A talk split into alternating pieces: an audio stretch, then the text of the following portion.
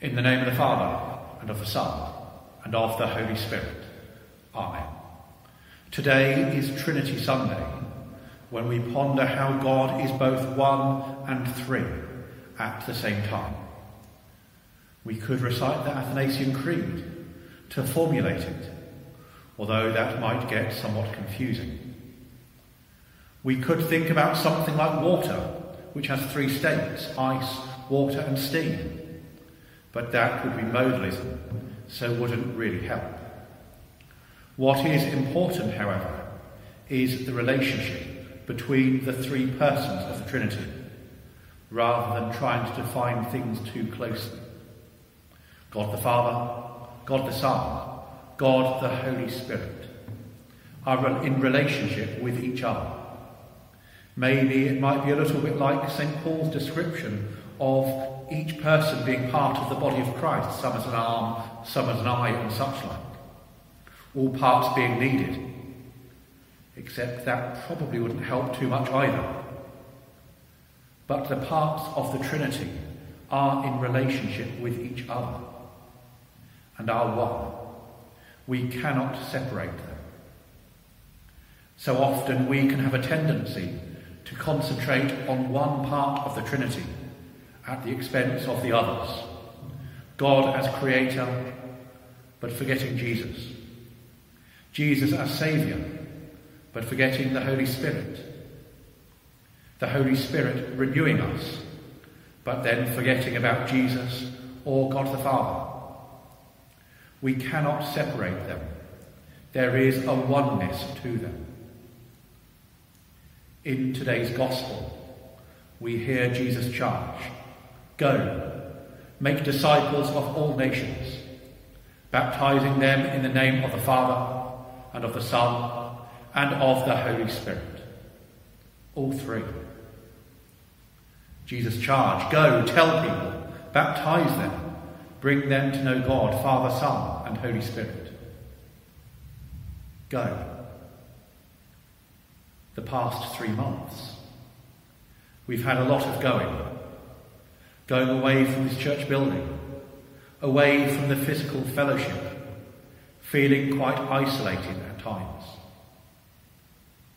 We have realised that maybe our fellowship means we are in relationship with the rest of the fellowship, the rest of the congregation, the rest of this worshipping community. And so we have felt adrift, cut off.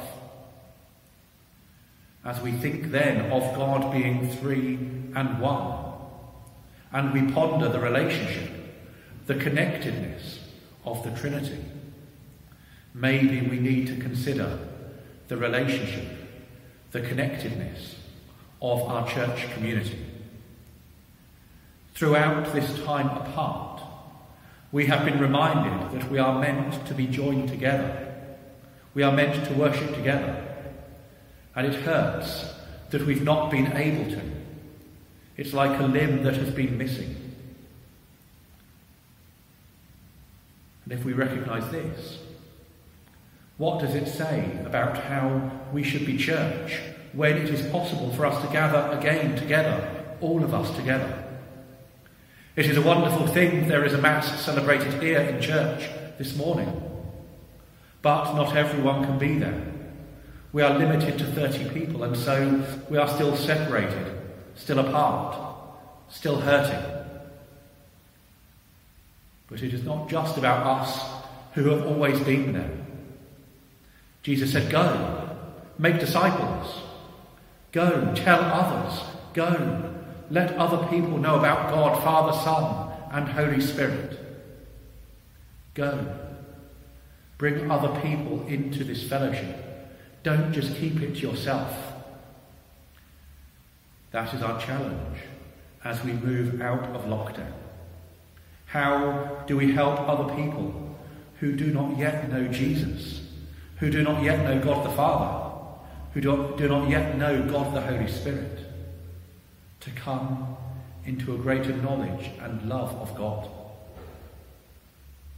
These acts of worship over the internet these past three months have maybe helped some people just stick a toe in the water.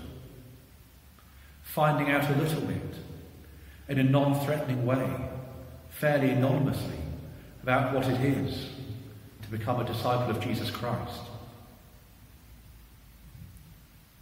But how do we help them to make the next step? It is a challenge, but it is what we are called to do. Jesus said, Go, therefore, and make disciples of all nations, baptizing them in the name of the Father, and of the Son, and of the Holy Spirit, and teaching them to obey everything that I have commanded you. This was Jesus' challenge to the disciples. This is Jesus' challenge to us too. In the name of the Father, and of the Son, and of the Holy Spirit. 啊。